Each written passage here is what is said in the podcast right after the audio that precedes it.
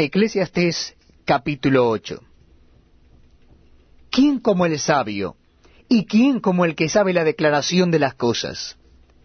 La sabiduría del hombre ilumina su rostro, y la tosquedad de su semblante se mudará.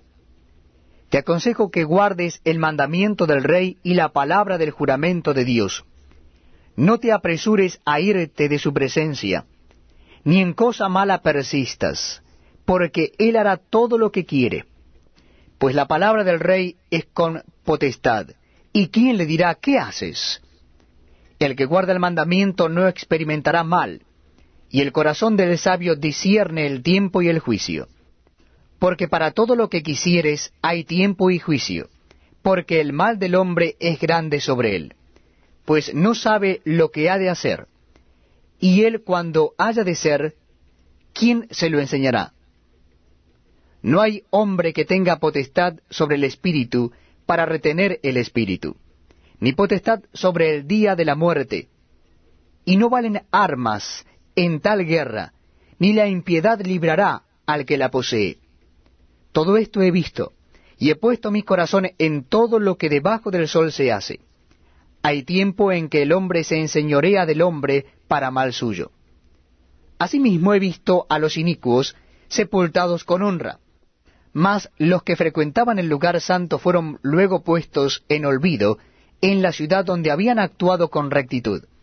Esto también es vanidad. Por cuanto no se ejecuta luego sentencia sobre la mala obra, el corazón de los hijos de los hombres está en ellos dispuesto para hacer el mal.